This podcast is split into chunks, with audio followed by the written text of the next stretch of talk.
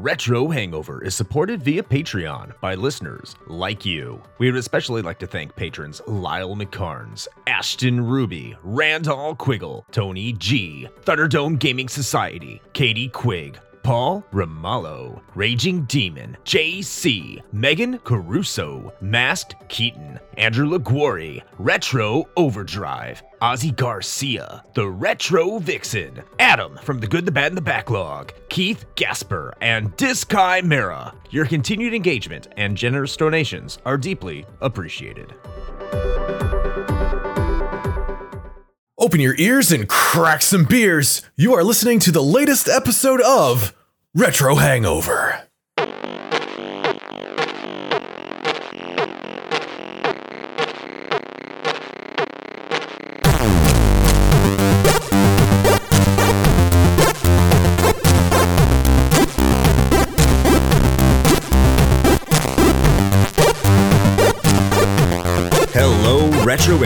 Classic gamers. Welcome to the podcast where we do diddly dingoes, doodling dongs, donning dukes. This is Retro Hangover. I am your co host, Chris Copleen, with special guest, Patrick Arthur from the Retrospectives podcast. And, as always, your host, Shane. Hail to the Dick Dragon!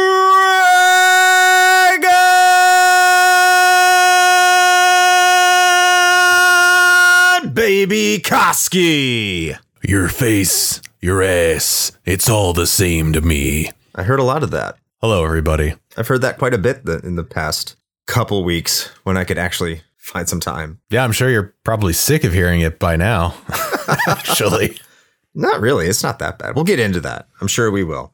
But hi, Shane. How are Hey. you doing? Hey, doing all right. You know, got some fantastic. some alien blasting action out of the way recently, so you know, doing as good as one can. It's always fun to blast. And how are you doing, Patrick? It's nice to have you on the show. I, I appreciate that you're being here. I'm glad that you made it past the intro, which uh, apparently you think is trash.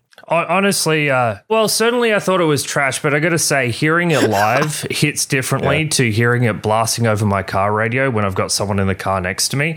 And I kind of have to pretend that neither of us heard it. But it's an absolute pleasure to be here. Um, I'm a long time listener of you guys and I love your stuff. It did take me a while to get past that intro, I admit. But uh, you, you always get into some really good discussion once you get past it. So I'm, I'm glad I, I stuck with it. Yeah. Well, we we appreciate that as well. I tell people it's it's an acquired taste, you know, but once you once you get over that speed bump, you know, it's all kind of smooth sailing from there. Or, you know, you could just skip past it. I know there's people that do never, that too. so. Never skip past it. Never skip past it. Essential part of the experience. It is. I mean, I think that, but you know, When we leave it in, people say that they they move past it and they don't care for it. And then when we take it out, people are like, "That was your identity." yeah. You can never win. Who even are you now? That's the thing that defines you as a retro gaming podcast, Dick Dragon. Evidently, yeah. Which my wife has said on multiple occasions. She's just real enthused that that's how her husband is known, and uh, in a lot of circles, evidently. So. But he is known, isn't he?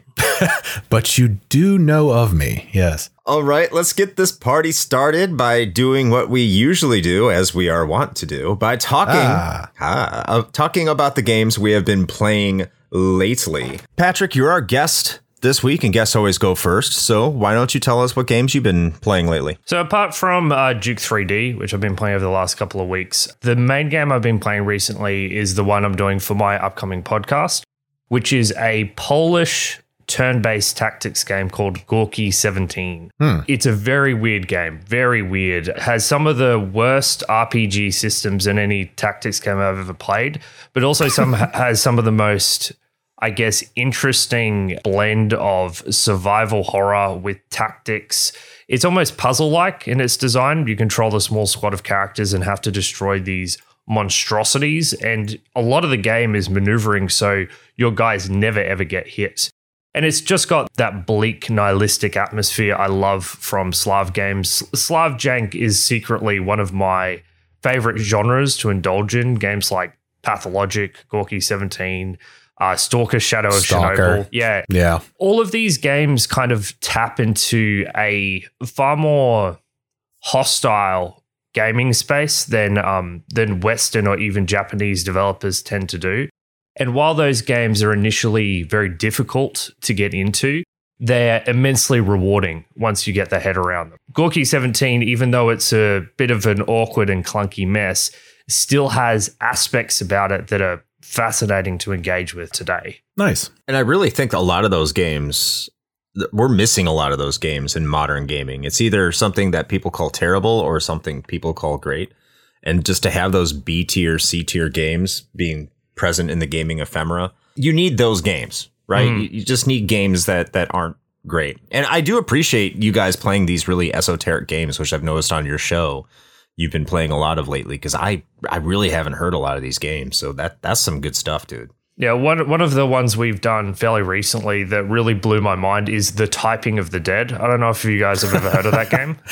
Oh yeah, We definitely have. Oh, yes. Oh, you have. Have you, have you played it for your show or Not for well, technically no. okay? Yeah, I say I had to think about that. I'm like, technically no. I have played it, but we we we played uh, House of the Dead, which Ah, is of you know, course, yeah. Overkill. You know, Yeah. type, typing of the dead is a kind of game that it, it sounds like someone's making something up when you try and describe it to someone, but uh, it's bloody brilliant. And yeah, it, it's really fun to play these these older games that are a bit more free of, I guess, the hype or the remembered hype, because you get to just dive deep into what it is that works about these games and, you know, also what doesn't work about them. But fantastic game. Enjoying Gorky 17 a lot. I'm looking forward to discussing it with my co host.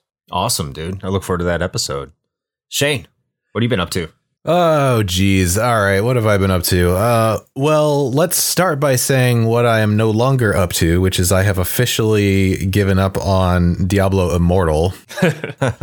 I knew that it was going to be a little bit of like a pay to win trash fire right from the beginning because it's a mobile game and it's also Activision Blizzard. So it's not really a shocker by any stretch. But here's the thing, man. I- I'm going to do a little bit more of an in depth like RFR about this soon. But suffice to say, it has a lot of it- it's got good bones. Like the game actually is fun to play. It's just trapped in this monetization model that is just choking the life out of it.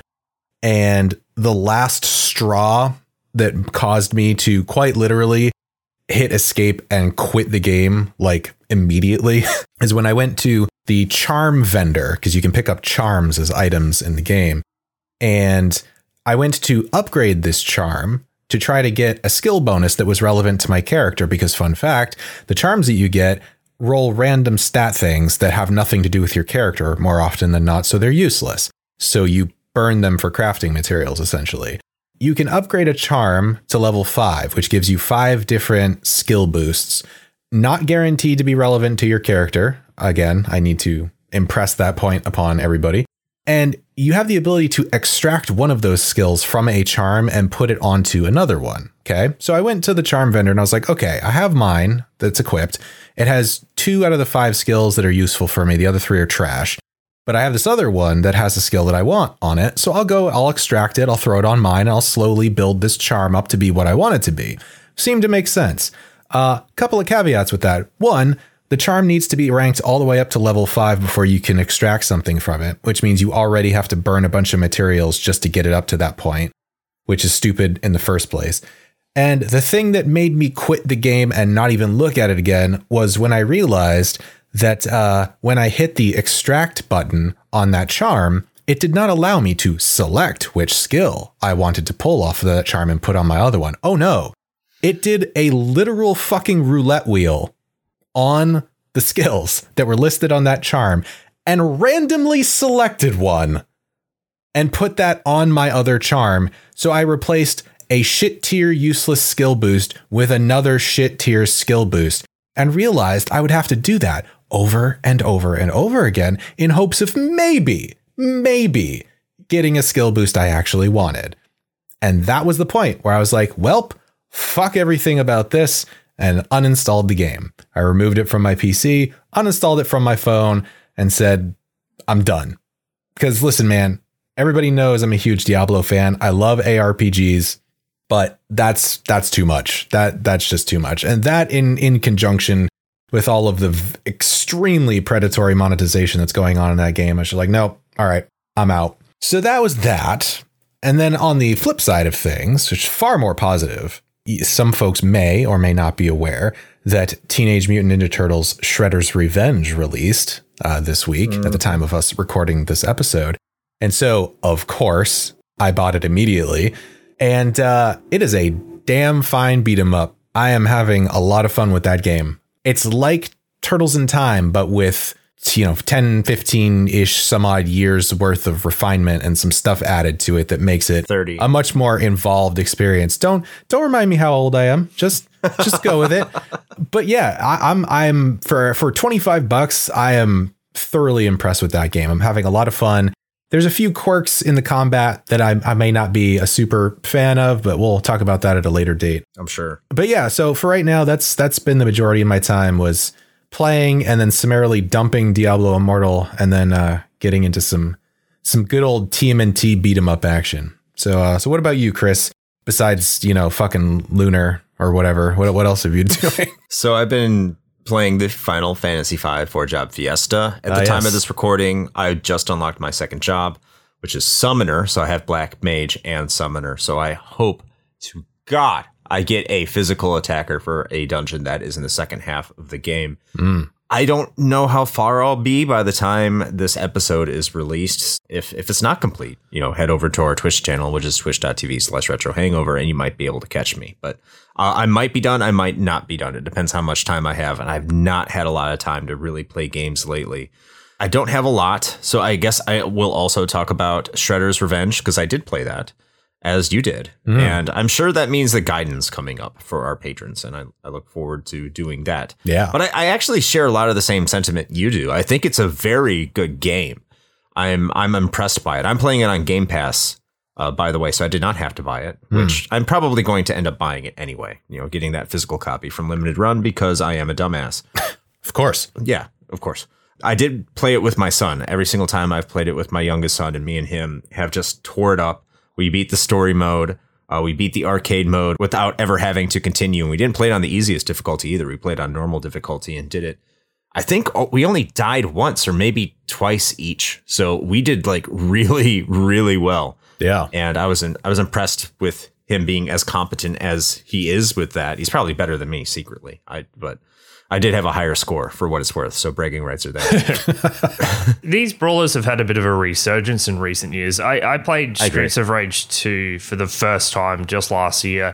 And while it took me a while to get the hang of, I ended up really enjoying it, even though there were some parts of that game which I think are complete bullshit.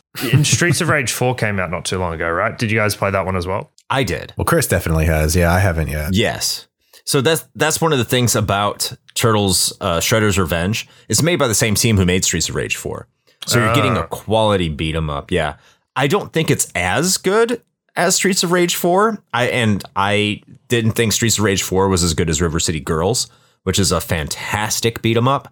So I mean on a technical level, I I think Turtles is it's still a great game, but there are b- better beat 'em ups up there, but I know that, you know, nothing can replace nostalgia.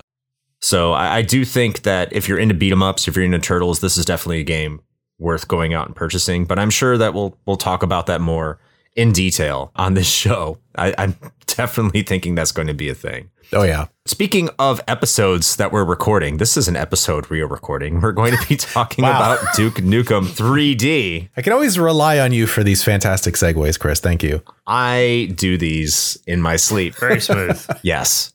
You know, it's an acquired talent, I guess. I don't know. But I know that Shane likes first person shooters. So he likes the history of these, and I'm doing a terrible job and just kind of burying the headline. You're waffling, Chris. I'm definitely waffling. So much I love it. waffling. It's Just give me give me all the syrup and make me blue. So- So if no, no, not allowed. so for the brief history, Shane's going to take it away. So Shane, how about you give us the brief history of Duke Nukem 3D?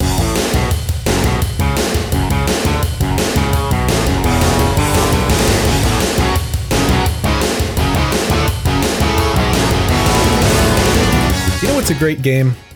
Doom. This is probably not much of a revelation, particularly if you've listened to the show. After all, we have covered a couple of id Software's efforts, including the demon blasting daddy of modern FPSs itself. Though their shadow loomed large, id Software wasn't the only developer interested in making first person shooters. After all, Doom's massive success would inevitably inspire copycats looking to cash in on the craze. In 1995, seeing the immediate hit that was Doom and having published the game's relatively less successful but no less significant predecessor, Wolfenstein 3D, 3D Realms, formerly Apogee Software Productions, wanted back in on the FPS action.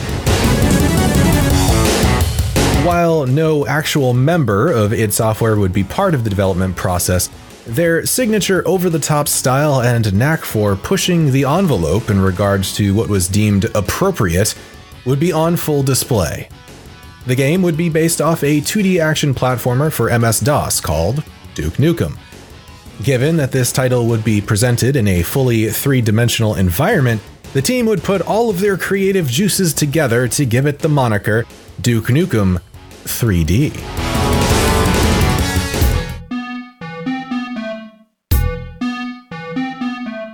Starting with a budget of $300,000 and a team of merely eight people, the game was initially intended to be both a first and third person shooter. When that proved to be a bit more ambitious than practical, the team decided to focus exclusively on a first person perspective. The vision for Duke would be to have the game take place in more realistic locations, such as movie theaters, bookstores, and strip clubs, in an intentional departure from the more exotic and, in some cases, fantastical locales of its contemporaries. Duke Nukem 3D would find its way to shareware on January 29th of 1996. As was common at the time, this version included only the first episode. The full Duke experience would descend upon the gaming masses on May 5th of that same year, accompanied by a live stream of the packing and shipping process, an event that, in retrospect, was far ahead of its time.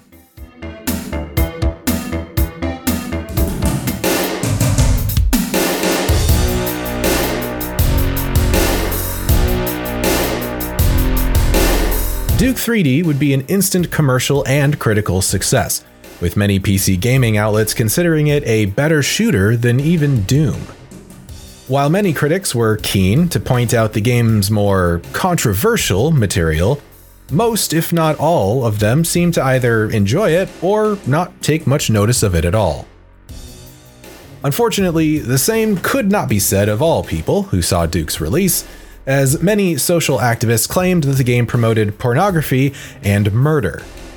This caused 3D Realms to create censored versions of the game for various regions, including Australia and Germany, with the title being simply banned outright in Brazil. Additionally, the Walmart chain of stores refused to stock Duke on its shelves unless it was heavily censored. However, keeping with the id Software inspired spirit of giving the proverbial middle finger to any and all detractors, 3D Realms would release a patch that unlocked all of the censored content, made available for download via their website.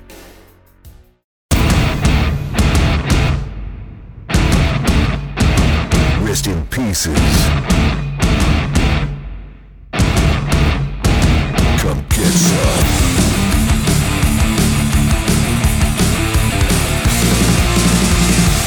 Would be successful enough to see expansion packs and ports across a multitude of home consoles, including the Nintendo 64, Sony PlayStation, and the Sega Saturn, and continues to see ports even to this day. It is estimated that the game has sold a total of 3.5 million units worldwide and continues to see remakes and remasters on digital distribution platforms. While it may no longer be considered to be better than the game it took inspiration from, there is no doubt that Duke 3D deserves a prestigious spot in the pantheon of early first person shooters. And that is your brief history of Duke Nukem 3D.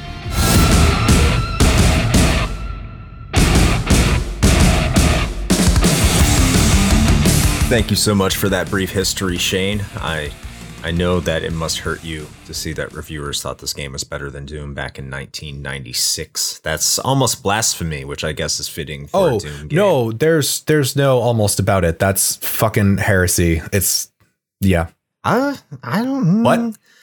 Uh, Mhm. uh, so so the thing about Doom is that Doom is several different games. I mean, I, I would consider Doom One Episode One to be a masterpiece beyond reproach, but I do think episodes two and three do drop off a bit. And I do think that for me at least, Duke 3D does pip specifically Doom 1 episodes 2 and 3. I could probably see that. I think, although interestingly, and we'll we'll get into this more in a little bit, but now that you mentioned that, I feel like Duke Nukem is actually the the inverse, if you will, of Doom. Yeah. In that I think it actually gets better the further you get into it.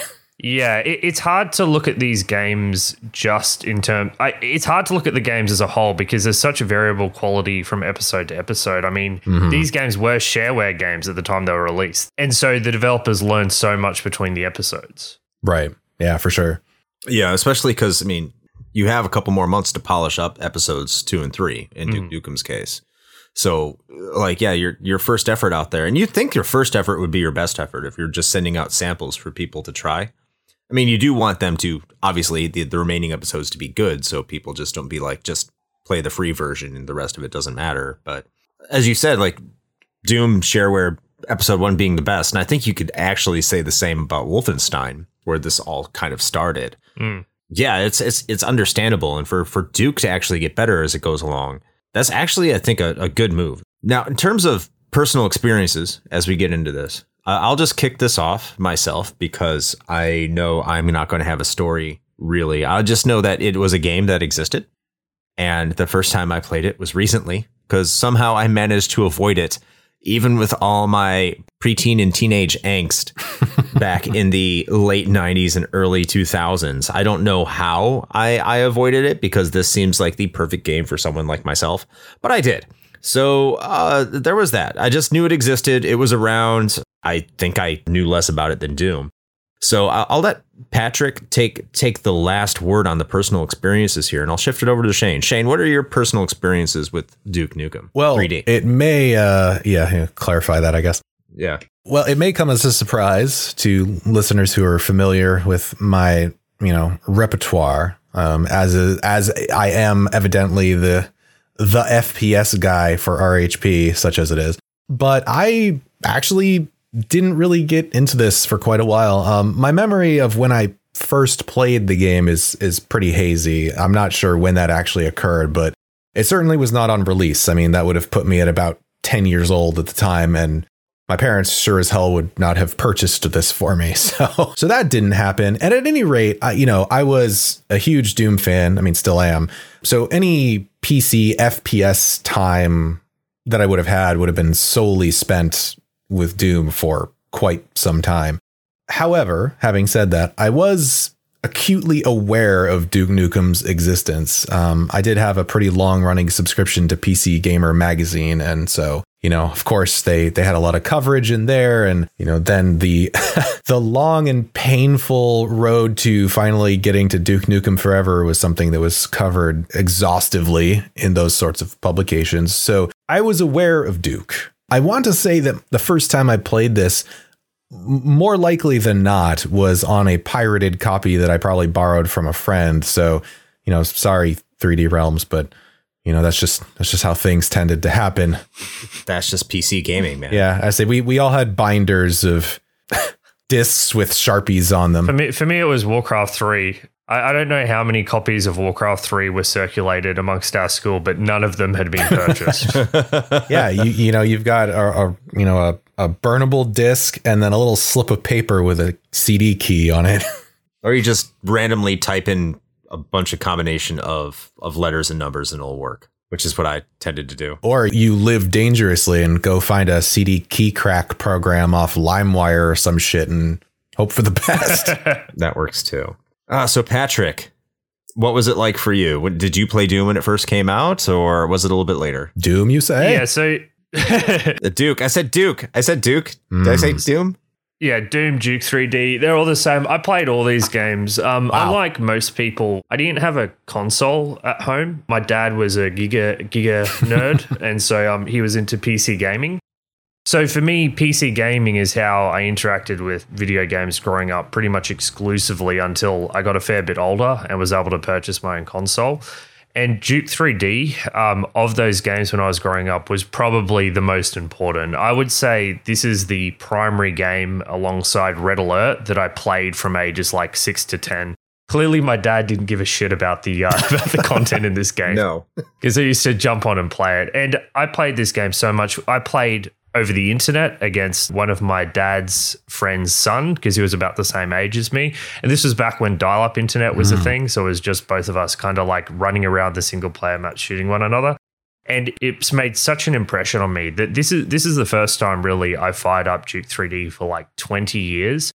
I remembered most of the levels and secrets, and it's been 20 years since I played it. So, this is one game that I do have a lot of nostalgia for, and I'm going to do my best to try and take off those goggles and give this game a fair critique. But uh, it is a bit difficult because I kind of knew exactly what to do and where all these ridiculous secrets were the moment I dropped into a level, despite it being so long. You can keep some nostalgia goggles on for this. It's because I know your show. Okay. You you go completely nostalgia glasses off, which is great, by the way. Uh, I think we don't have enough podcasts like that, like Shane said when he was on your show for Diablo. So Yeah. you could keep them on a little bit. I'll keep them on slanted so I've got one eye. There you go. I'll say, if for nothing else, I, I feel like Chris and I will probably serve as a foil for you for most of this episode. So you know, keep keep those glasses on. It's fine. I will keep keep keep my delusions safe. No, no, I will. But yeah, so one of the formative games ever since I played this game, although I'd played Doom beforehand, Duke 3D was the one that really spoke to me and something I really got into. And I think that its take on level design in particular is something that I feel like we should aspire more towards and something that unfortunately a lot of modern games have kind of forgotten. Well, I'm gonna want to know more about that in a little bit. Uh, what we do want to know about is this game's plot, the writing. What what's going on in this game? so Shane, Yeah, yeah. you kick this one off. You let it, what do you think of what's going on in the world of Duke Nukem 3D? I mean, listen, man, it's pretty typical early FPS kind of fare, right? I mean, badass lone gunman kills a bajillion things to save the world. And in this case, also all the babes. So it's got that going for it. And What what is there to say? I mean, I'm sure Patrick can probably expand on this a little bit, uh, but I mean, there's not a whole lot to say about the the plot of a early to mid '90s first person shooter. It's really just a you know a scaffolding to to hang your justification for blowing away a thousand different things, right? So it's there. That's what I can say about it. I mean, as far as the writing goes, I mean, listen, man, the game's very self aware. It has to be, but it, it, it is. 3D Realms knew what they were doing. A lot of the one liners that that Duke spouts off, you know, just sort of randomly, or when you're picking up a weapon or blowing something up with a rocket launcher or something. Gonna be honest, a lot of them kind of cringy. But then again, I think they were always intended to be. I mean, part of what you know gives Duke Nukem his let's go with charm is the fact that he is very much a parody or a, a lampooning of a lot of you know late 80s and early 90s action heroes. It's very much a send up of that kind of thing. And so to me it always felt like a very like they live kind of style of b movie action hero. And they really leaned into that for this. Um so yeah i mean they knew what they were doing. Yeah, I guess what I'd add to that is that while the plot is absolutely ridiculous, I would say that rather than saving the world, that's something that incidentally happens as Duke Nukem is trying to save That's the true. babes. That's really his driving good point. motivation. I will say that I think that the world building and atmosphere is something I do enjoy about this game. When you said uh, a lot of the things he says are cringy and ridiculous, a lot of them are direct references to uh, John Carpenter and Sam Raimi films. Uh, they live a lot of the uh, John Carpenter films like uh, Escape from New York, uh, Big Trouble in Little Chinatown, Evil Dead. Um, it, it really taps into that kind of pulpy 80s and early 90s flicks which i and i kind of have a soft spot for those films so i kind of enjoy enjoy that. My favorite one, uh, line that he spits out is always, "I'm here to kick ass and chew bubble gum." Yes. And I'm all out of gum. Yeah. Is that the Evil Dead, the one where the the monsters are in society and he puts? No, on the that's They glasses? Live. That's they live. Yeah. They live. That's from Yeah. They Live, of course. How could I get that wrong? The other thing I'd say is that I don't know if you guys have ever played a game called Vampire the Masquerade Bloodlines. I have. I have not. Yeah, so so that game is also set in Los Angeles, and while the depiction of Duke Nukem 3D's world is baseline level immature and ridiculous and leans into titillation, I do enjoy the idea of depicting uh, the seedier side, the nighttime undercover side of Los Angeles, because you know back in the 80s and 90s it was a seedy place. Sure. And I think that in the same way that the John Carpenter and Sam Raimi films kind of lean into this kind of darker uh, undercover side of of the cityscape, I think Duke Nukem 3D does as well. And I appreciate, you know, a take on this landscape, even if it isn't as sophisticated as Vampire, not even close. See, I love everything about this. I think just like you guys, I really appreciate it, but I think for slightly different reasons because I love how over the top it is. Mhm. I love Duke's machismo. I like him just being this totally balls out, over the top Johnny Bravo type of dude. Like it's so much better and it's so refreshing compared to what other types of games were doing during that time period. In in particular like Doom uh, because it's like a space marine. So there's not a lot of personality even with Blazkowicz in Wolfenstein 3D. It's not a lot of personality. You know, you have a POW and you have a Space Marine, and then you get to Duke, and he's just he's just some buff dude who just like likes chicks and just gives random women money to to to strip for him or whatever. You know, it's just like it's so over the top and it's so immature that it's absolutely ridiculous. Like this is I think it becomes more and more ridiculous the further and further you get away from it. And I think you made a good point about it being a B movie action type hero, but I think it even devolves into more of that. This is like a a hot shots version of the of the B movie action hero. It's like taking the piss out of it, hundred percent. Yeah. Hmm. And it if you're not viewing it in that lens, I can understand if you get offended by it. And you know what? Good for you. Be offended. I don't care. Because this game is just, it's supposed to, it feels like it's supposed to be ridiculous. It feels like it's supposed to make you laugh about how stupid Duke is. And just like all the women o- all over the place and dancing bikinis and like seeing porn booths when you go into the cinema and stuff like that. These are things that you didn't get back then but you you weren't going to. There wasn't going to be a serious take on this. There wasn't you weren't supposed to be like oh this is so hot. There's some chicks dancing in a bikini. I'm totally going to take it out and start spanking it. That's not what it was supposed to do. I mean, you were supposed to be like this is dumb. to be fair, I am sure that happened. oh i am too like this that totally happened like people like i play i play this game because there's like half naked babes in it like I, Like, okay. I never made it past the strip club level. My only problem with this, because I agree with you guys, I think that having that stuff is actually mainly played for laughs, is that, and this is the same problem I had with Vampire, is that there's not enough dongs.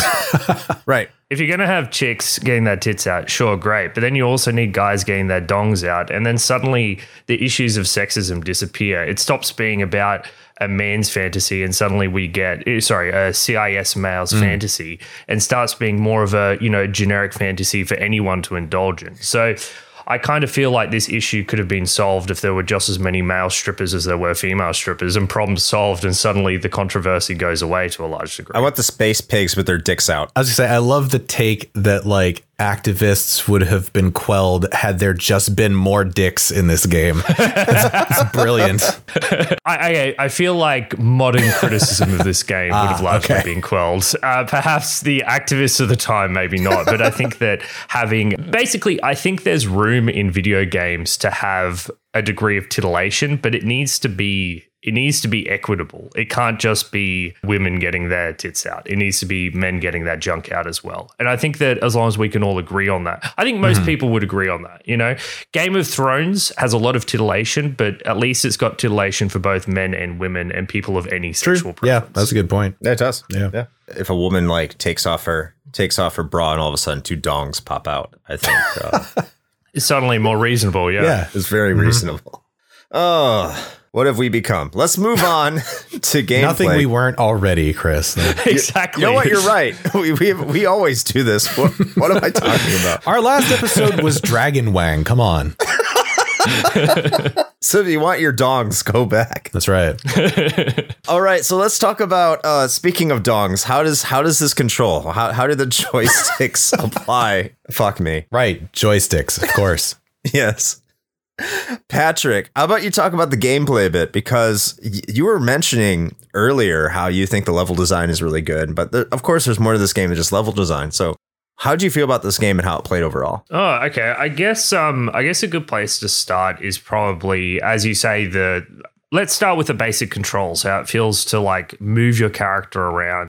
And I have to say this is something um I've always enjoyed about these build engine games whether it's Blood, Duke 3D. I haven't played Shadow Warrior, it's definitely on my list. So basically, your base movement speed is really high. You glide around the levels very quickly with no um, with no resistance on your movement. I don't know if I have always sprint on or if that's just how the game speed is.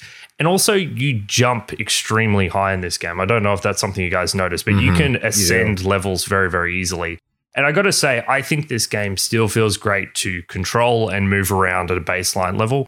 Something that a lot of uh, modern games do moving forward, particularly as you start getting into your Call of Duties and your more realistic shooters in the early 2000s, is that they dramatically restrict your movement speed and your ability to move around levels.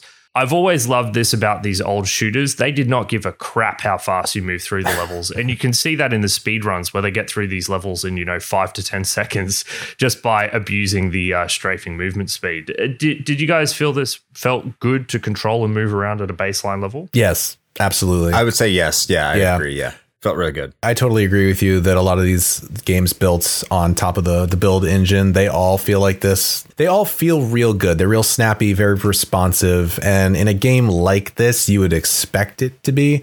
I'm always very pleased with that. By the way, Shadow Warrior is also a quality one, so you know you'll look forward to playing that. I need to play it. I'm eager to. Yeah, I totally agree with with the movement and things like that. By the way, um, I think by default, run is always on. You can toggle it Okay. off. I actually did it accidentally while I was playing because you can just walk by holding shift, and I was just like, oh, I'm never doing that again. And uh, What's the purpose? Right. Like, why is it even no, there? There's no stealth in this game. yeah, exactly. I mean, other than a few areas where you need to get through some tight area, like tight corridors or whatever, I'm like, why is there even a crouch? Like, I just need to run and jump. That's all a man really needs. Mm.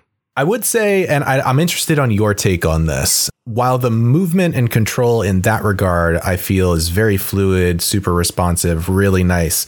The gunplay to me honestly doesn't feel as great. And I have some thoughts on that, but I'm curious what your take is. I basically agree. This is one of the things where my memory clashed with the reality of playing it. Hmm. I think that the weapons are solid. I, I don't think they're good. They're certainly nowhere as enjoyable to play with as as in Blood, uh, the other big build engine shooter. I played that for the first time the last couple of years and I absolutely adored it. The the guns in that game kick ass. this is a far more medium roster of weapons. The shotgun and the chain gun are feel okay to use. The explosive weapons, the RPG and the Devastator feel pretty good. The pipe bombs feel like a shitty version of Blood's TNT, mm-hmm. and the shrink is just a kind of generic utility weapon. The other two weapons, the freezer and the trip mines, I didn't even use. I, I was struggling to come up with a situation where I used Same. so I would I would describe this weapon roster as decently solid, not nearly as imaginative as I remembered, but a bit disappointing, honestly. I, I think I think it does the job, but I wouldn't say anything. I, I wouldn't heap any more praise on it than that. Yeah, that's I'm act- I'm actually surprised. I think you and I agree on just about everything there. I felt like there was this real lack of oomph in a lot of the guns, and it's something that's mm-hmm. difficult to quantify, right? But there's like a there's a certain something, and usually this is done in conjunction with like good sound effect work, which we'll get to in a little bit. That kind of makes the weapons feel more impactful. And honestly, I just really wasn't seeing that here. It felt very felt very floaty, I think, for a lack of better terms. And it probably doesn't help that like even the pig cops felt like bullet sponges. Like in most cases, and Yeah. keep in mind, by the way, I was playing this on easy. And even then, those enemies, which are basically like second tier, you know, they're like the second thing that you see, often take anywhere between two to four shotgun blasts to dispatch in most cases.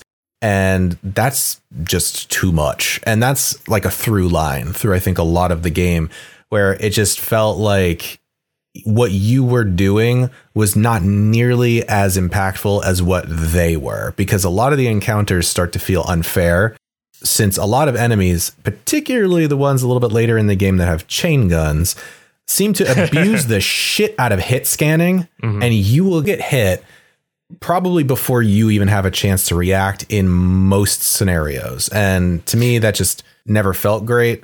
I suppose I should probably note that it almost seems like 3D Realms was kind of aware of this in some regard, that it felt like they were sort of compensating with fairly plentiful health kits slash atomic health All over. boosters. Yeah, pretty much like all over the There's place. shitloads of them. Yeah. Yeah. Which, by the way, is not an excuse for what could arguably be called like just a poor design choice. It feels like it's more of a band aid than anything. But I don't know. Chris, you haven't really said a lot about this yet. What were your thoughts on this? Just to address the health, I think that was something that a lot of the early first person shooters were really struggling with just because you they hadn't figured out the regenerative health technique quite yet. Mm-hmm. Because you know, Halo was a ways off and you know, Call of Duty of course was a ways off. So you you want to have challenging gameplay while also making sure the player knew that you know nothing was impossible, especially with the damages that you were taking. So I, I kind of look at those space pigs, and I, I feel exactly the same way. That if you're really up close to them with a shotgun, you sh- they still take two shotgun blasts, but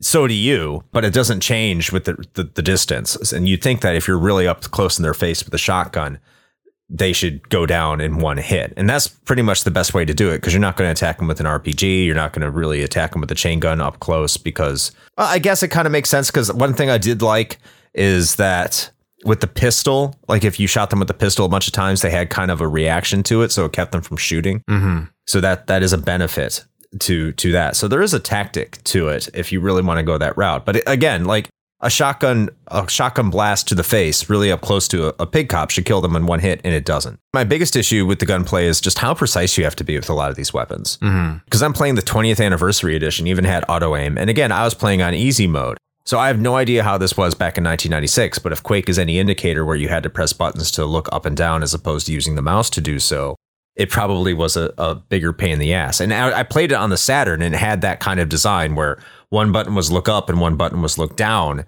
And that, you know, it makes aiming a, a big, big, big problem. So if that was the case back then, like, yeah, there was a way that you had to get good at it. Again, I don't know because I played a game that was optimized to be with modern controls in mind. Mm-hmm. But the precision of which that you have to have in order to shoot enemies is damn near infuriating. Now, your RPG, yeah, that can fucking take care of enemies no matter what. Like they're in a blast radius, you're you're going to take care of them. But I shouldn't have to be precise with a goddamn shotgun.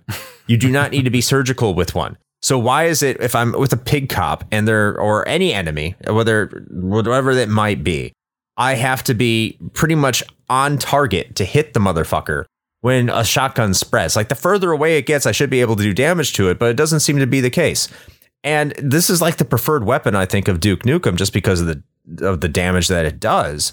I didn't understand why it would need to do this because I kept swapping back between a mouse and a controller to see what I preferred the most. The Xbox 360 one and the mouse, and I and just nothing really seemed to to feel right. And that's that was part of my biggest problem with this game is that no matter what I tried to do with the gunplay, it didn't feel like I was the badass Duke Nukem that the game told me I was, where I could just mow down enemies mindlessly. Like it, there was significant challenge uh, that was boosted by the health pickups, but I, I I felt like there in a design like this, something should have been a little bit more empowering, especially on an easier difficulty. I should have been able to mow down enemies, and I understand on the higher difficulties that's not the case, but I, I don't know why it wasn't like that top to bottom on an easier one. Mm-hmm. You know, it's pretty interesting how challenging you found it. I was playing on Come Get Some, which is the equivalent of you know Ultra Violence, so the uh, the level Right. down from the uh, the top one. And I found this game bit more challenging than I expected, but not not even close to what Blood is like. Uh, Blood has a lot of hit scanners, and those hit scanners acquisition time is like close to instantaneous.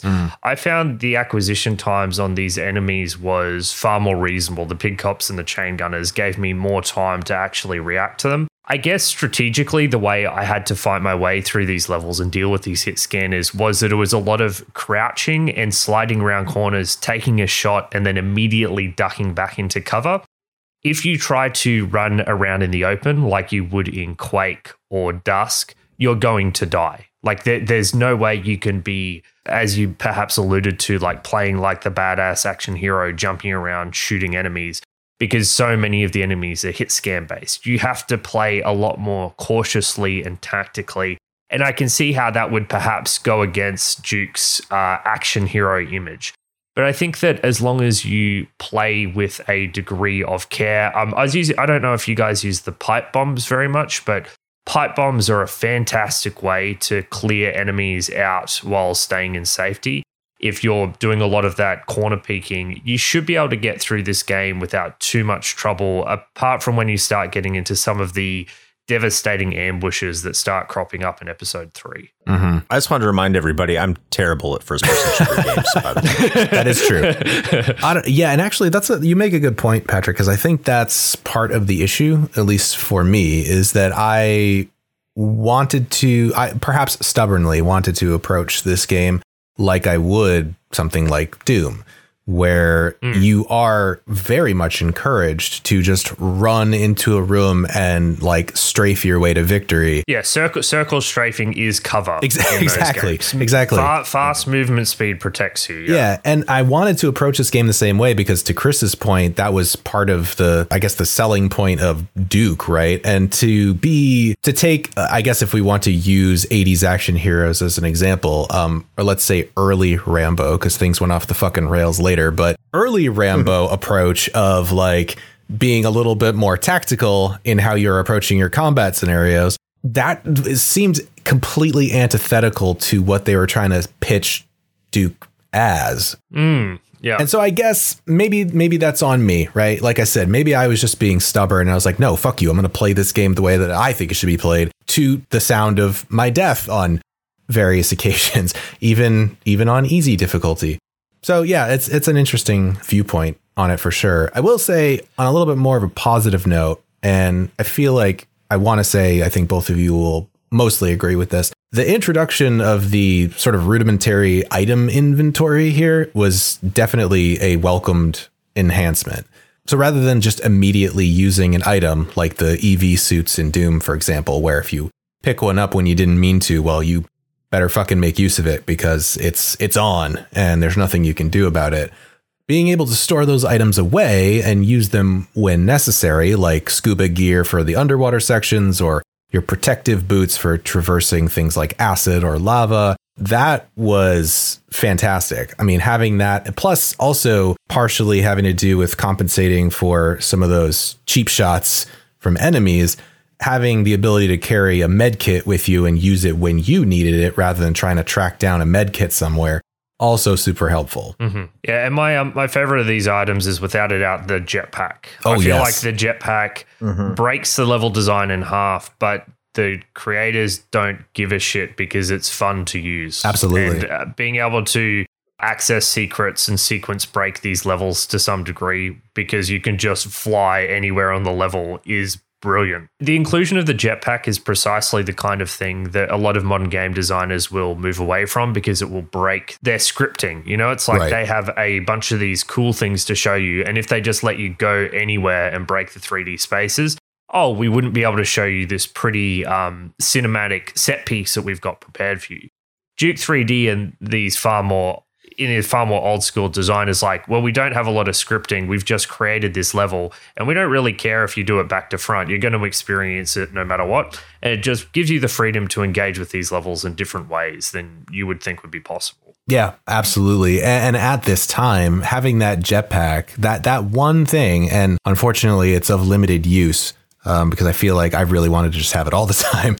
But it did give you this real unprecedented level of, you know, sort of exploratory freedom, which I think is great. I would tend to agree with that too. I mean, the jetpack the items in general are something I didn't really care about much at all. I mean, you could even see this when I went to the Saturn version. I don't even think they had NVGs in the Saturn version because uh, I, I don't know. Uh, but a lot of the items themselves, I liked more like the automatic ones, of course, like the scuba gear and, and the boots because I didn't have to think about it. They just automatically happened. Sure. But yeah, when you have something like the jetpack and you can break the game, that does make the game a hell of a lot more entertaining. And it was something you didn't see in Doom. And I think that a lot of that too is because you know, this was a fully 3D game and it it beat Quake to the punch, really. Well, uh, it's interesting you say that. I, I don't know if you know actually. much about the build engine. Yeah. Yeah. They call it 2.5D. So it, it's not quite 3D, but it does the illusion of 3D sufficiently well to to trick you into thinking it is 3D. Yeah.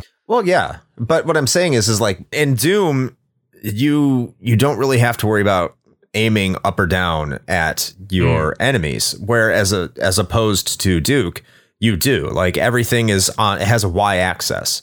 Doom does, but it, not in the same way that you really have to worry about it. You point, you shoot, you take care of business. You do have to be precise. The enemies have infinite hitboxes. The enemies' hitboxes in Doom stretch to the sky. So uh, as long as you're hitting somewhere above that hitbox, the enemy will get hit. Right. Exactly. That's not the case in, in Duke Nukem. So you ha- you have to be a lot more cognizant of what's going on. What I do want to talk about, and this is where we're getting into the level design, which you said is good. And this is what infuriates me about these early first person shooters. This includes like all of them, by the way. This isn't just limited to Duke Nukem 3D, but it's here in Duke Nukem 3D. And I'm going to say that it still pisses me off hmm. is how the level is gated off constantly via access cards and via switches that you need to press and you need to find, you need to do. The reason I don't like this is if you miss something, if you don't, if you happen to not find a certain item that will allow you to progress through the level and you get lost, you're going to be spending a lot of time just wandering through the level where it's empty and there's nothing there. And it becomes boring quick and it becomes frustrating because you're already lost. You don't know what to do. You, you see you need to find an access card. You don't know where the access card is. Or you see a door that you need to go through and you know it requires a switch and you don't know where the switch is. So you're spending a lot of time not doing anything, hoping to find out what you're supposed to do. And until you find out what you're supposed to do, it's it's a whole lot of I fucking hate this shit. So I, I understand if you know what to do, why you would love it, but I want you to, because you said it was great. So I, I I'm kind of putting you on the spot here, Patrick. I want you to explain to me why the level design is great for someone who has never played this before and maybe someone who is just not in love with early first person shooters. Okay, uh, so honestly, you bring up a fantastic point because the truth is, you know how I said I remembered most of the levels from 20 years ago when I played them? That includes, I remembered most of the keycard locations, and playing through it, there were some which were in fairly obscure spots, like uh, almost behind secrets in mm-hmm. some instances. And I can see how that would be immensely frustrating. So, fair point. And the fact that I didn't have to deal with that bloody keycard hunt that you guys probably did meant that it's something that I overlooked. Mm-hmm. I guess the reason, the main reason I elevate Duke 3D's level design, and the main reason I think that it's fantastic, is basically due to the compact nature of it. I don't know if you guys have ever played Doom Plutonia Experiment, the the one that came out as part of Final Doom in 1996. Uh, yeah, I have. Yeah. Yeah, so Plutonia Experiment is my favorite mainline Doom game. It's absolutely ball busting. but the thing that Plutonia Experiment does so well is that it realized that you didn't need to make levels massive. You didn't need to make these really big, huge, open, empty levels in order to deliver an enjoyable level design experience. Mm-hmm. You just needed to be very careful and particular in how you design those experience and fill them with lots of dense stuff in the level. So lots of enemies and lots of environmental features. And they packed a challenging and enjoyable experience in in a small space. And li- listen, going back to it, there were levels in Plutonia Experiment where I didn't know where the key was and I was wandering around frustrated after I'd cleared out the level. So I think your point is is very well taken in that regard. What I like about this level design is that it kind of has this looping aspect to it. You, you- like for example with Hotel Hell, one of the levels in episode 3, mm-hmm. you kind of start at the back back part of the hotel. You go out, you know, another sideways corridor, come in back through the front entrance, go up a lift, then you go out a window back to where you started. And you've managed to, I guess, have a fairly compact space that is nonetheless filled with enemies and interesting encounters. And I never got lost in terms of where I was situated in the in the level. That said, listen, great point. I think that the keycard thing, if you don't know where they are, can lead to a lot of frustrating wandering about. I, so, so that's where I'd be. I think that the concept of a tight and dense level is preserved throughout Duke 3D. Can the keycard hunts be frustrating? Could they have been more obvious? Absolutely. Yeah, and and it is a good point because so there's a couple of things that I wanted to touch on about the the level design in this game, and I suppose we'll I'll, I'll start with with Chris's point about hunting for things. I experienced this as well. And it's not something that's unique to Duke, as you've pointed out, Patrick. Like it, it happens in a lot of these boomer shooters, as they are called now. Boomer. So it's not unique to to Duke, but I will say what does set Duke apart, and not in a good way, from some of its contemporaries in this regard is the thing that you actually mentioned, Patrick, is that for some godforsaken reason, they decided that it would be a good idea to put critical components of progression through a level behind what any other game would consider to be a secret. Mm-hmm. And there were a number of times where I came across that that I I quite literally was sitting at my computer and going, "Really? That's really that's what you went with." there was one level and I can't recall exactly which one it was now. It was I actually I think it was in the first episode, the latter part of the first episode, but the intended, not only intended, the only path forward was hidden behind a poster on a wall in one particular room. There was a passageway. Mm. And not only that, because I, I went through that poster, I found it and I was like, oh, this is a little secret area. They got some pipe bombs and stuff. That's neat. And then I left and I was wandering around that level for like 15 more minutes with nothing to do. And I'm like, what am I missing? I have all the keys. I've been everywhere. I tried to use my mini map to figure out did I did I miss a corridor? Like what what's going on? And finally I had to look it up. And it's like, oh yeah, go through that poster thing, go down there, and then the reason they gave you pipe bombs is because they want you to blow up the wall, and then you keep going, and that's how you finish the level. And I'm like, you've got to be fucking kidding me. It's very funny you use that as your example because I think it's maybe one of the weaker ones, and you're just, you know, a terrible human being that hasn't watched The Shawshank Redemption. uh, I have, but I certainly wasn't making a connection to that while playing Duke Nukem 3D. What? You missed the part of the movie where he, where Dufresne got the pipe bombs and blew up the wall. I, I swear, I swear that was in the movie. Uh, it, you know, it was. But again, like, okay, maybe, perhaps, perhaps this is part of coming back to this game a couple decades later or something. Mm-hmm. That movie was not exactly top of fucking mind when I was playing Duke Nukem, you know. So, but I suppose I suppose you make a valid point. I, it does it several times. Like there's a bit where there's a station with like a radio station and a and a fire station, and the key is just behind a secret wall mm. in the radio station. Even early on on the third level, um, the the one with the strip club, there's a key hidden behind the bar in a drawer at crouch yeah. level height. Yep. Yeah. Like, and I knew where these were. Like, I remembered where these were, but I still remember when I was a kid spending heaps of time running around. So, yeah, it, it's a problem. And I think it's something that Amid Evil and Dusk and even Ion Fury do much better. They put the keys in obvious spots and they have all the secrets there for cool optional stuff. And that's the way it always should be. Oh, absolutely agreed. And so, dovetailing off of this and talking a little bit more about the level design just in general, there's some things that I wanted to touch on here, which I find interesting that to me, it, it almost seems like, and this is tying back to what we mentioned towards the beginning of the episode, where I said I felt like this was the inverse of how Doom kind of did things. I feel like 3D Realms kind of buried the lead here, as it were, when it comes to level design in this game. And you can be uh, 100% free to totally tell me I'm full of shit here, but I really felt like the first episode of this game, by and large, from a level design standpoint, actually felt pretty uninspired. And this is why I'm going to say that. There are a lot of levels that feel like they are composed of just like a set piece. So, like the theater, for example. And then there's just a collection of more like nondescript alleyways and streets around it. And so I got this feeling like I was being shepherded from one, like, look at this cool thing to the next with a lot of dead space in the middle. And I didn't feel like this changed until right around the San Andreas Fault area.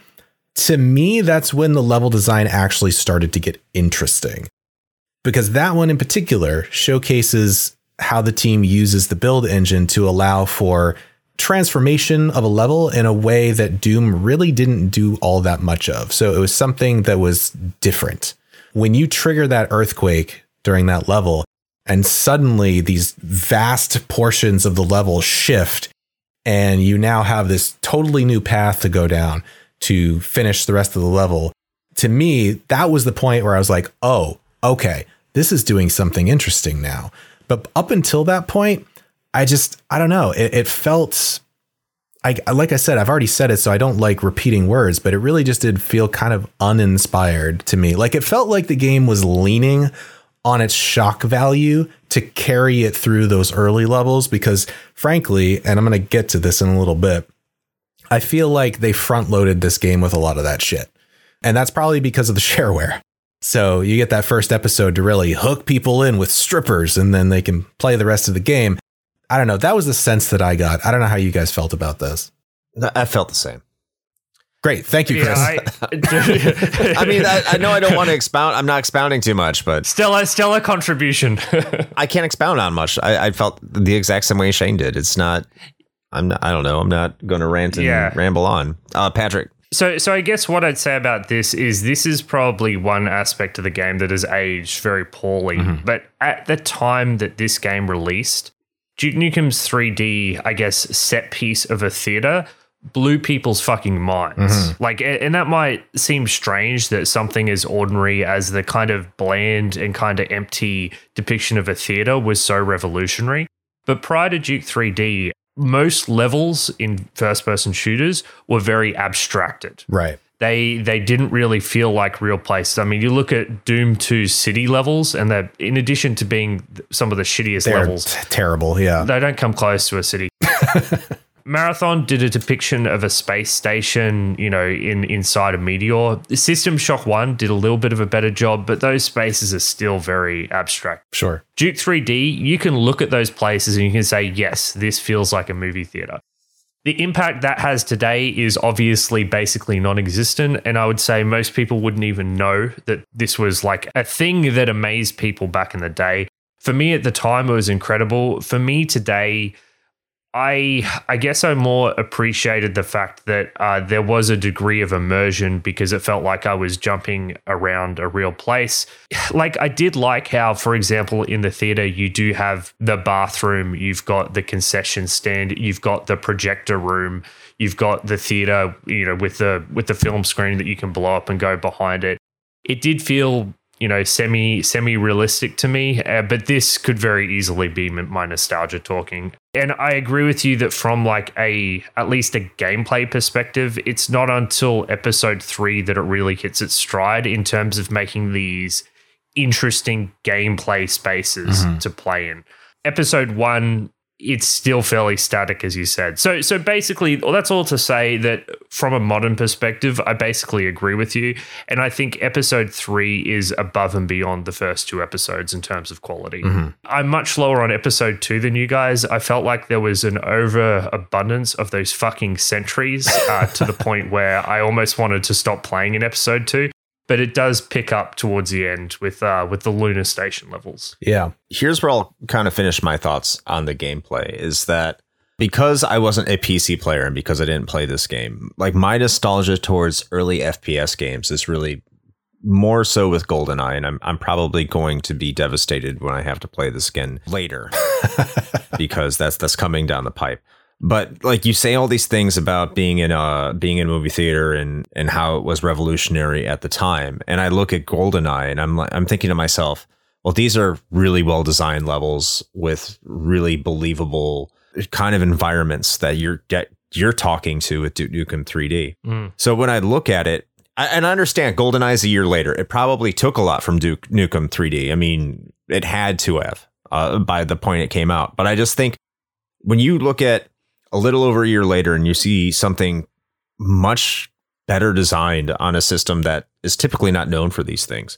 And I'm not even talking about games like other games I haven't played, like Hexen or, or whatever else was coming out around that time. You get to a point where, like, yeah, it's nice and it's unique. It's not a, an imaginative version of hell. It's not just an endless corridor of just, you know, a, a Nazi barracks or whatever the hell you're doing in Wolf 3D. Because that's that's only really the only two games that were out around this time, right? Because it's also before Quake. Marathon and System Shock are the other two that come to mind mm. in terms of uh, like Yeah. FPS spaces. But yeah, th- this was the first breakout semi-realistic location one. Yeah. And I haven't either I haven't played Marathon or System Shock, and I hope to remedy at least System Shock. But you know, when you're when you're a console player and you go back and you play this, I know I say keep the nostalgia glasses on a little bit. I guess I am, but applying it in a fucked up way. it's harder for me to look at these locations as you are relatively comparing them to what was going on at the time, just because when I was getting environments, I was getting Turok, I was getting Goldeneye. Mm-hmm. And looking at this, this doesn't make anything special compared to those two games, even though I think technically, on some point, with the exception of GoldenEye, and I'm probably going to be very, very wrong about this, it's it's a better game. You're definitely wrong about GoldenEye. I, I just want to say I played that game last year and it's it fucking sucks. I'm about to I've find heard- out. I've heard, I've heard much better things about Turok though, so I'll I'll, uh, Yeah. I'll, let, I'll let that memory at least at least Yeah. survive. I- I'm going to find out, but like like I said, technically, I think Duke Nukem 3D is a better game than either of those two games. But I just think everything else about those two games is is more inspired, more streamlined, and better designed. But again, I'm going to find out otherwise because uh, nostalgia is a hell of a drug, Mm. and I'm riding nostalgia for those other two games, and I'm I'm using recency bias for Duke Duke Nukem 3D. So I, I will say that. And that that's where I'm just gonna leave it off on, on the gameplay point. Yeah, yeah, and you know what? I, I will I will concede a point because Patrick actually brought up a good a good point here, and that is the level of interactivity. I think I might I might have been overlooking that a little bit, but it should it should be noted because when you are comparing Duke Nukem to a lot of its contemporaries at the time, having that ability to interact with just so many different things in a level, and I mean, it seems fucking dumb now, right? Because you're like, oh, Duke can pee in a toilet, like, like, but that didn't happen before, right? So right. it's there is something to be said for that, and interacting with relatively large pieces of the level, like revealing the the movie theater screen with the chick on it and Of course. stuff like that. I mean, yeah, so you know what that that actually is an excellent point. I think what I was getting at more of is just the the the actual design of how the levels are laid out overall. I felt like that got consistently better the further you got into the game. And I guess the last thing that I at least want to touch on, because uh, unsurprisingly, the gameplay portion of the discussion is the one that's going to run a little bit longer, I think, than the rest. But I, I just wanted to expand a little bit on the point that I made and see if you guys had anything you wanted to add to it. That was was I the only one that just felt like this game was tonally very inconsistent? Like the first episode, again, shareware, but that was very much like a check out all of these tits and like the the porno mags strewn around everywhere and like oh man isn't this so controversial and it kind of like blows that proverbial wad like right away and then Of course, you have to use that. of course I do. It's yes. And, and, and- but then the rest of the game, to me at least, felt a lot more like a standard fight aliens in space kind of affair, which seemed odd given that 3D Realms themselves specifically stated that they wanted to make something that was categorically not that. Uh, yeah. I mean, episode three does feature an abortion clinic in extremely poor taste, That- so well, they okay. tap into it a little bit. Fair. but, but uh, ep- episode one, I mean, you are right. It does lean more into the direct titillation, and I think that you're you're completely correct on that point. I I don't care. Fair enough. I think just to put it because you're all right. It is over the top. It is supposed to be shareware, but uh, this is that's always how it works. I mean, there's so many games where it brings you in with this over the topness and it's just absurdity. and then it just becomes more of a traditional, you know, a more traditional game within its own genre because at the end of the day, that's what you're really trying to make, right? You're trying to make a good game. I mean, sure, but I just feel like if that was the selling point, they I, I and I, I feel weird for even arguing for this, but like I feel like they should have just kept carrying that on through the rest of the game. Like just really continue leaning into your fucking shtick instead of like almost doing a little bit of a bait and switch where it's just like, oh, look how fucking edgy this is. And then the other two episodes of the game are just like, Yeah. you're on a space station. But I don't think it's I don't think it's that edgy. I, I don't think the first episode is that I understand in ninety six it was. Comparatively. Yeah. But I don't think it's that terribly edgy. I think you spend a lot of your time not doing edgy shit and not doing crazy stuff because you are on Earth. So you think on Earth, yeah, there's strippers and, and all these things like this on Earth when you go into strip clubs and porno sites, but then you don't.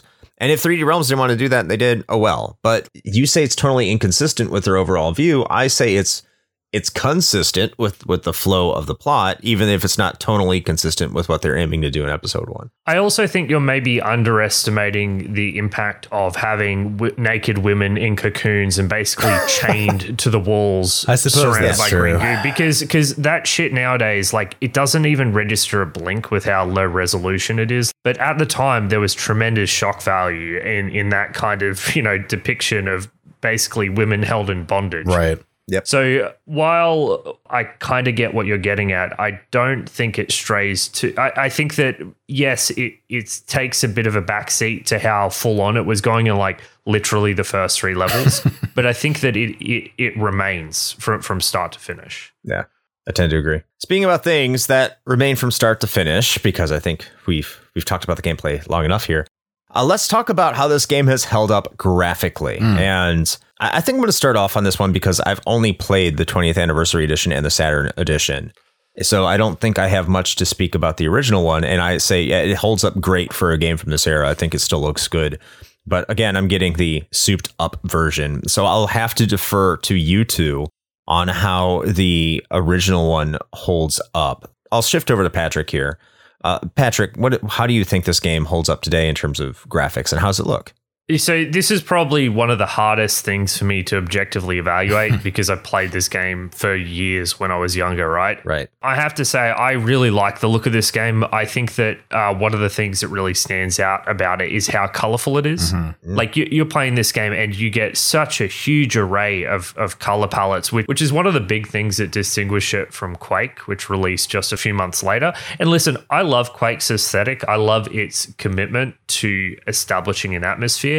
But that game is like shades of brown and blue and dark green the entire way from start to finish. Yeah. It was ahead of its time. it was, yeah. Gears of War before Gears of War. I really don't think that's a bad thing, by the way. Like, I'm not here to bash on Quake. I think that Quake's music and um, and color palette does lend it a particular atmosphere that's pretty pretty damn good. One I actually enjoy.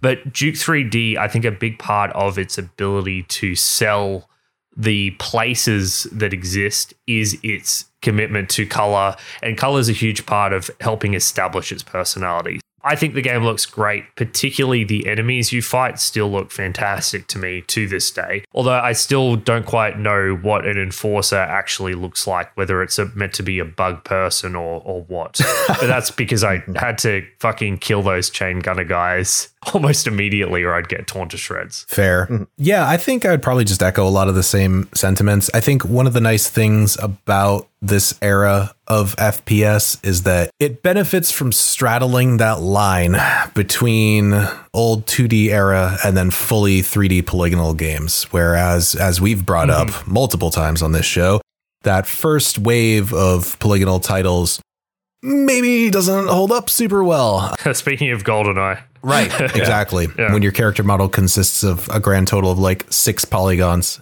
it tends to look like shit. Build engine games and other ones of this era still look decent today because you get that you know pseudo three-dimensional environment. So you're you still get a lot of texture work there which was done very well. And then you also get your 2D sprites for you know all of your enemies your items as well as your your own hands and weapons.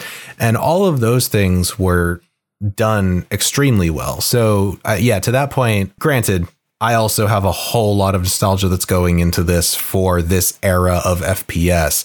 But I think that they do still benefit from from the same thing that a lot of two dimensional sprite based games get to benefit from, which is that they age actually pretty gracefully, all things considered.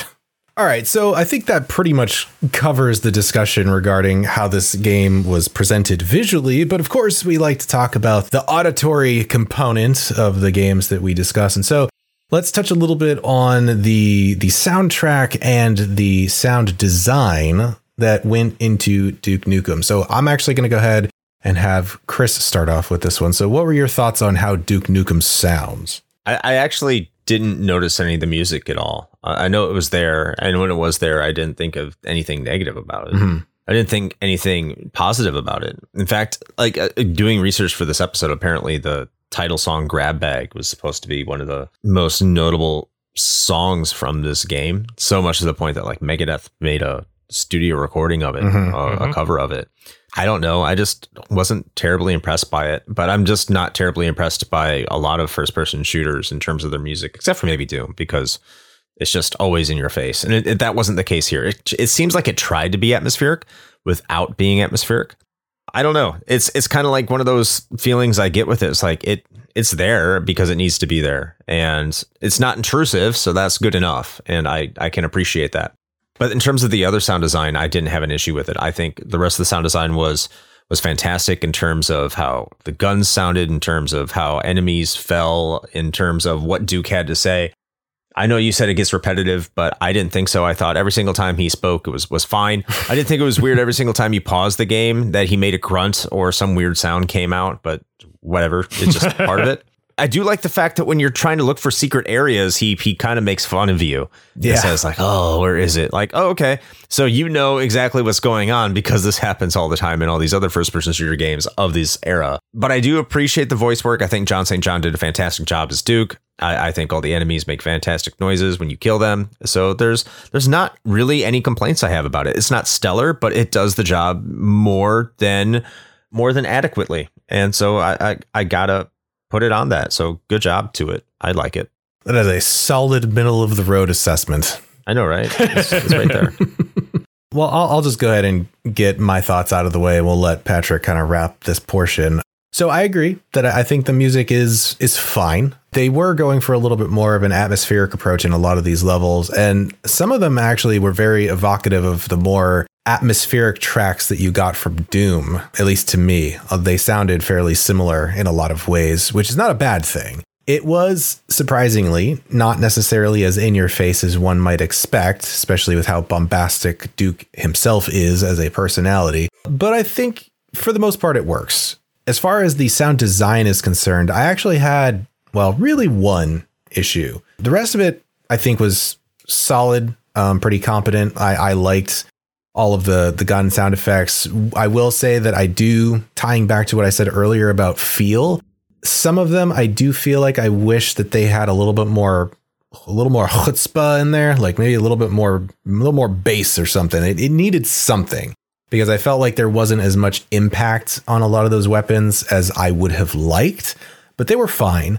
The one thing that I wanted to point out that was just it got me every single time, and I I, I don't know why this is, but I, I don't recall what the name of them are, but the the floating head creatures that shoot those like glowing projectiles at you. Octabrains? Sure, that's probably it. Yeah. Their sound effects are like noticeably louder than every other enemy in the whole game. And I don't know why that That's is. true. But oh boy, if you're playing this game with headphones on, which I was for most of it, I had it at a pretty, you know, comfortable level for pretty much everything else in the game. And then anytime one of these motherfuckers came along and shot it, it was like I was getting my eardrums blown out. So there was a balancing issue there. Outside of that, I, I really don't have that many complaints.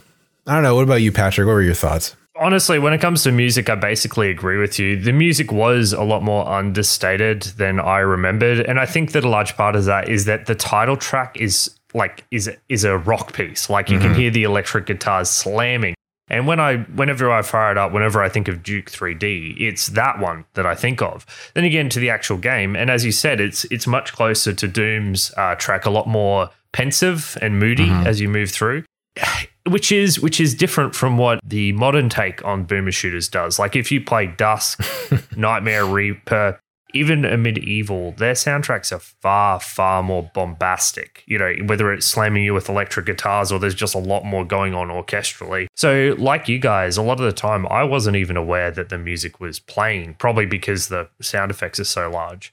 When it comes to sound, yeah, I think it does a good job. The one sound effect that I want to uh, elevate on a pedestal is the basic uh, troopers. If you killed them, but only barely. I, I don't quite know how it works, but if you're not giving them, if you're kind of like doing a little bit of damage to them, they kind of get down on their knees and they're like, wuk, wuk, wuk, wuk, wuk, as their head shakes back and forth. You know, their lungs obviously filling with blood. Hmm. And I've always loved that animation and sound effect as they violently and horrifically eventually die and collapse onto the ground. So mm-hmm. big fan of that. Big fan big fan of that sound effect. But yeah, I, I think middle of the road is a is a good place to land on Duke 3D sound. Well, that's you know that's just the perfect opportunity to run up and mighty foot them right in the face.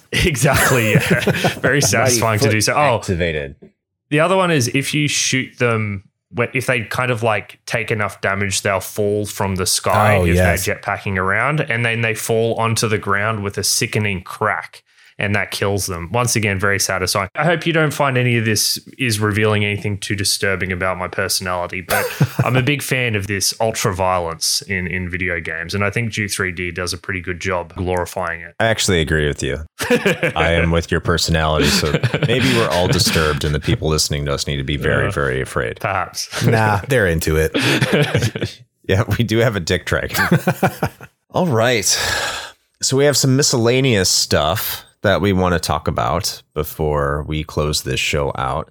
Patrick, you have some things you would like to share about this game. So why don't you go ahead and tell us some miscellaneous information about Duke Nukem 3D? I guess the only real piece of miscellaneous information I have is kind of not directly about Duke 3D, but it's what I view as the spiritual successor to this game, the modern version of Duke 3D. If you want to try something a bit more streamlined and modern before going back to the old, or if you enjoyed the old and want to try something new, and that's Ion Fury. Mm-hmm. Ion Fury, it's a spiritual successor to Duke 3D and Build Engine games. It's made by 3D Realms. I'm not sure how many of the original team are involved, but clearly at least some of them, because remarkably, in today's day and age, they were still using the bloody Build Engine. And what they achieve with Ion Fury and the build engine beggars belief. Uh, The build engine is a piece of janky crap. like it, it really is. They basically were able to simulate 3D space by putting shitloads of teleporters all over the place. So when you're playing in these supposedly 3D spaces, you're just constantly moving through teleporters. And sometimes it's noticeable, sometimes it's not. I think Ion Fury dramatically improves on the gunplay of Duke 3D. I think that in some cases it does lose the brilliant compact level design of the game, but it does trade off by having, you know, card keys that are far easier to find. So even though the levels are much larger and expansive to brawl in, it's much easier to move and flow through these levels a little bit less confusing.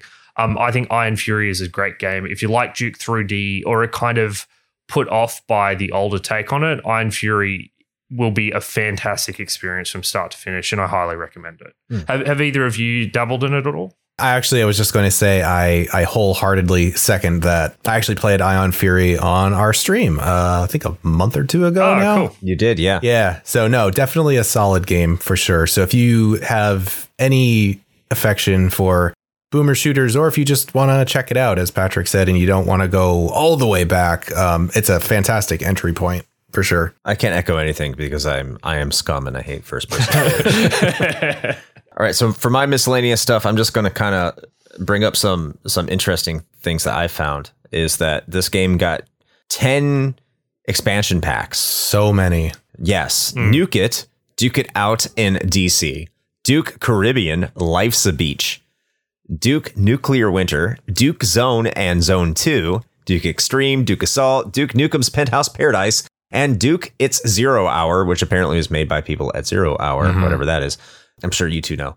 So this game has been repackaged 10 times just for the PC version.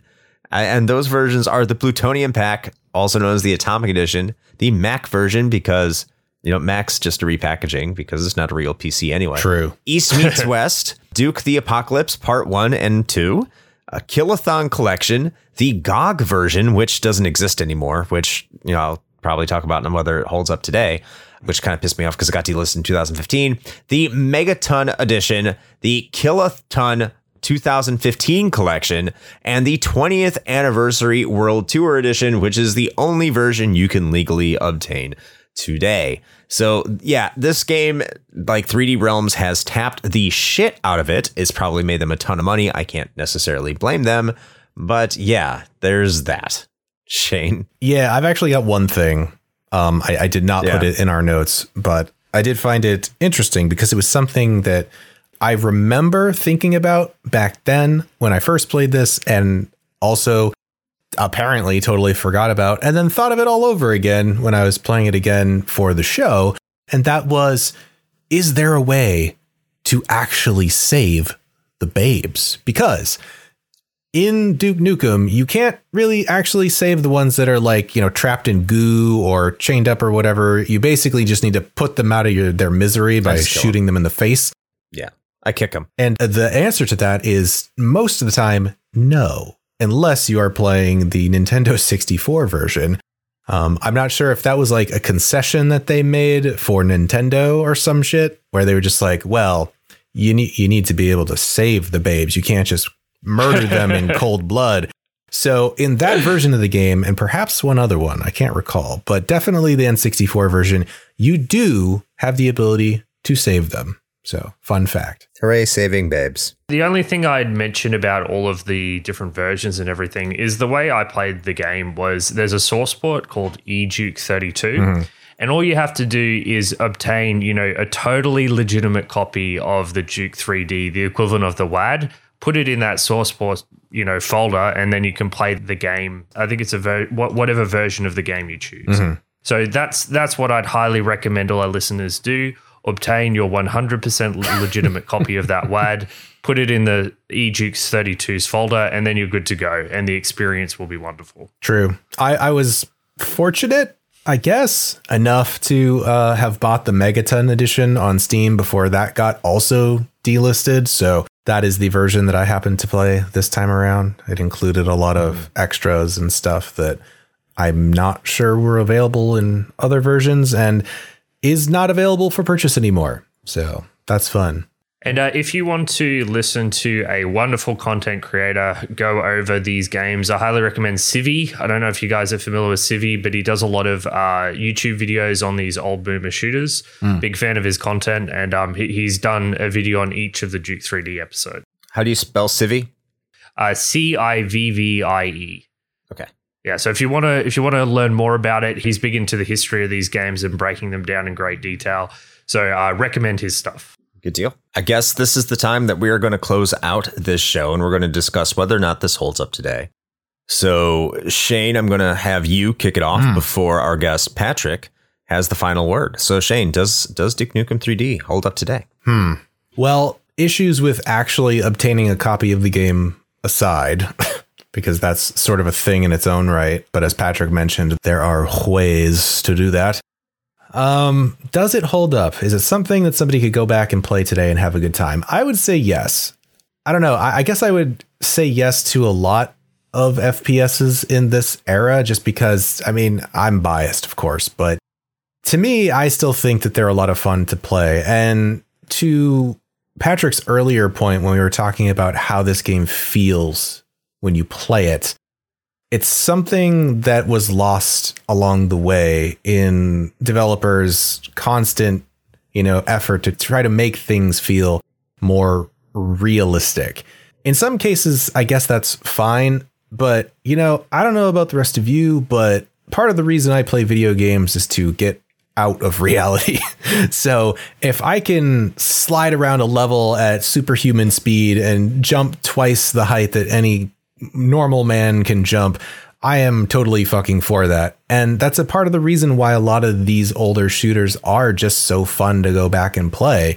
I am glad that there are a lot of more modern takes on this. Um, I actually just played one called Hellbound on our stream fairly recently. I think I got it in a bundle, probably the Boomer Shooter bundle, unsurprisingly. Yeah, I don't know. I think that's a that's a style of gameplay, particularly in first person shooters, that I think is really underrepresented nowadays. And I, I think we would do well to have more of it because it's just fun. And ultimately I think that's what's most important. And issues aside with, you know, maybe some pacing, some level design things, stuff like that, on the whole, Duke Nukem is still fun to play. And so for those reasons, I, I would say yes, I think it still holds up. So this is how I'm going to start this out. I hate first person shooters, so everything I'm about to say take with a grain of salt. And my initial statements on whether or not Duke Nukem 3D holds up is I have no fucking idea because you can't get the original game anywhere. Because I had to play the 20th anniversary edition because everywhere else I went, I couldn't find a copy. It's not on GOG, it's not on Steam, and of course, you can't play an old game on a modern PC with original you know, media, assuming that your PC even has the capability to accept original media. So, uh, in many ways, I, I can't say whether or not it does. I can tell you the closest thing I've experienced to playing the original is the version on the Saturn, which was masterfully crafted by Lobotomy Software. And I can tell you that game, sure as shit, has not held up, and you need to stay far the fuck away from that piece of shit. Uh. it was probably great when it first came out, but the fact that you can't save unless you're at the very end of the level or you know there's the precision shooting and the fact that you don't have a dual analog controller yeah it sucks now in terms of the 20th anniversary collection i i'm going to give it a soft yes and and here's the reason it's because they put in so much time and love and crafting to make sure that Duke Nukem 3D is playable today. So if you die, you can rewind to a spot that you're comfortable starting back off of. In fact, that's the first option they give you. If you die, they have the entire time that you've been in the level and you can go back to a spot where you were at, like on a time signature, and start playing it again. The controls are mapped to modern control situations. There's a lot of additional features and quality of life improvements that they've made to the game that you can play it. So in its most modern iteration, which is the 20th anniversary edition, which is on Steam, which all you have to do is wait for a sale and pay for $2 for it instead of the absurd $20 is asking from you. Uh, for this 25 year old game, which probably should be about $5 on GOG, which apparently it's not you will have a pretty good time. Yes, I have my issues with the level design, which is why I give it a soft. Yes, I don't like looking for key cards. I don't like looking for switches. I don't like enemies that somehow can immediately track onto me and shoot me before I even know what to do with a shotgun that needs to be uh, precise. And if I'm just a cunt hair off, I'm fucking dead. I don't like that. But I am terrible at first person shooters, and I realize other people are much better than I am. And if I'm recommending this to a first person shooter fan, I would have to say yes. The most modern iteration of Duke Nukem 3D holds up. It does hold up today. Can't speak to the original, but I will say the one that was closest to it fucking sucks. That's all I have. That's so it's it's take it as you will on my opinion. So Patrick, you got the final word. Uh, so, on balance with this game, I would recommend it. Yes, although it's interesting after playing playing through it, it ranks a bit lower in terms of uh, in terms of my rankings of these FPS games from this era. I would put it below Plutonia Experiment. I'd put it below Quake, and I'd put it below Blood after playing through that. And I think that a large part of that is due to the you know the basic fundamental gameplay of Duke 3D shooting guys and using the weapons which just wasn't as fun as I was hoping. It was pretty good. I had a pretty decent time with it, but in terms of moving around shooting enemies and all that kind of stuff, it just falls a little flat compared to those titles. Where I think Duke 3D still excels to this day, and this is finding secret access key cards aside, which I recognize as a legitimate complaint, something that obviously I didn't struggle with as much because I remembered the levels.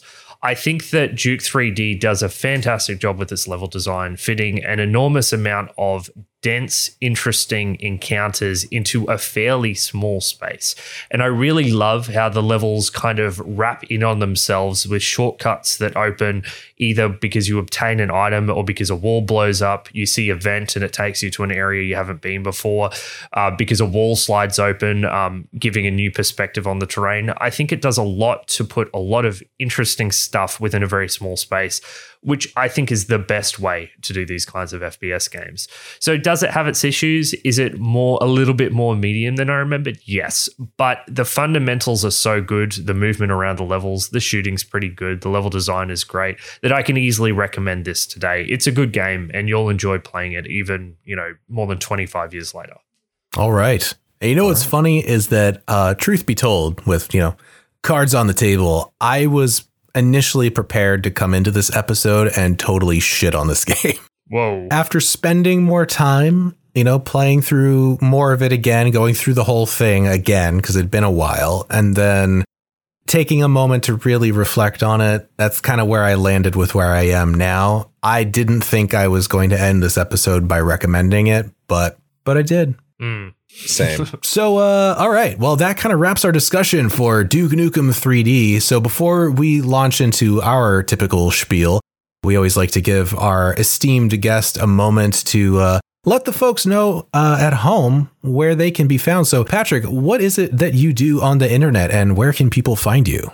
Well, firstly, I just want to thank you guys so much for having me on the show. Um, we had you on the show not too long ago for Diablo 2, which was an awesome episode, uh, one that's going really well. So I really appreciate that. I value the opportunity to be able to talk about this game here.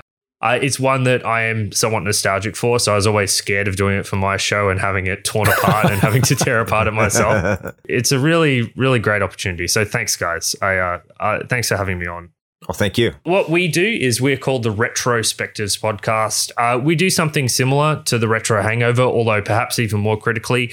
We throw our nostalgia goggles in the trash and we play uh, classic games of the past with the intention of doing like deep dive critiques on them to see if they've stood the test of time. I'd say there's like two main things that I really like about our show. The first is when we get to tear things people love to shreds as they rightfully deserve to be done because people do live in nostalgia bubbles a lot of time. But even more than that, I love identifying when these old games still have lessons that, you know, maybe have been forgotten to history. And I can think of no better example of a game that does that than Resident Evil. I, I know Resident Evil isn't some underground franchise, but I played it for the first time a year ago. And on paper, it's like a list of some of the worst design decisions combined. it's got tank controls, it's got a fixed camera, it's got a limited inventory system, like a ridiculously limited inventory system, six items. Saves are tied to items. Uh, it's got like multiple different key types that you need to carry around if you want to have access to the place. On paper, it's a disaster. And in fact, in moving forwards, games eschewed these systems. They said, oh, we've moved on from this. But Resident Evil is one of the best games I've played in my entire life because all of those things come together to form something incredible. And discovering that about a game that old that no one has really emulated today was something wonderful. So we do love critiquing these old games, but we also do love discovering when these games do something special. And Resident Evil was without a doubt one of the most special ex- experiences of my gaming life. So if you want to come check us out, if you if that sounds like something you'd be keen on, all of our content is on our website, which is rspodcast.net. And hopefully uh, these guys are kind enough to chuck a link in the show notes to it. Um, and yeah, come check us out. We've got all our social media stuff, rspodcast.net.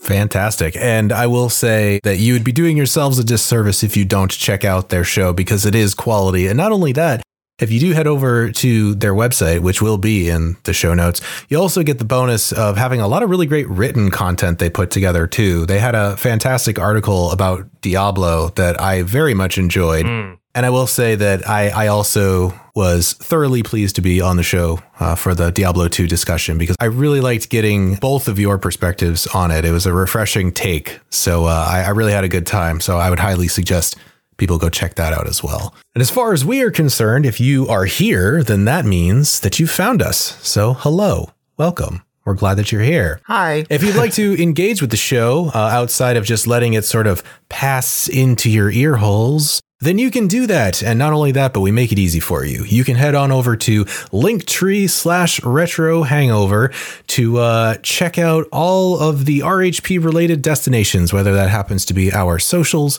or our YouTube channel or the Patreon or merch store if you would like to support the show in that fashion, as well as the Twitch streams. So, Chris, what do we do on Twitch? So if you're paying attention to our Twitch streams, you know we play a lot of Lunar, which I think is Patrick's favorite game. what I of all heard, yeah. Oh my god!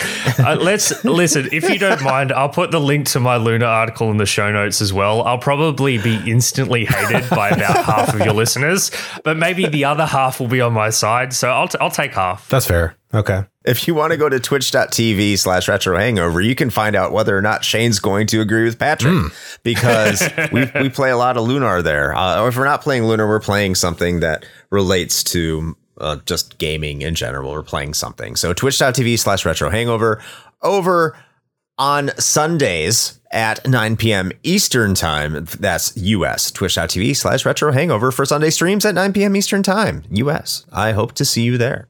Fantastic. And I suppose, with all of that being said, until next time, Play with your. Do I really got to make a joke for Duke Nukem 3D joystick thing? Joysticks. Don't have time to play with myself. Keep that in.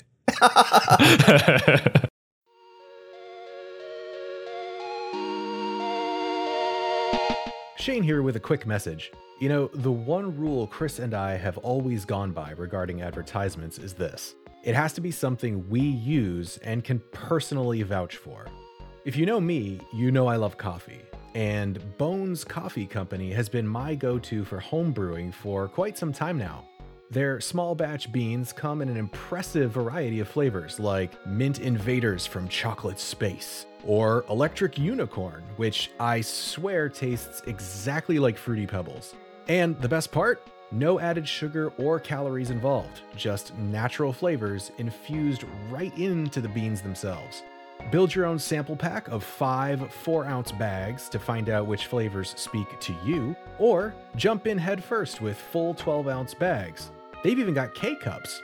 Step up your homebrew game with Bones Coffee by visiting bit.ly slash RHP Bones. That's bit.ly slash RHP B O N E S.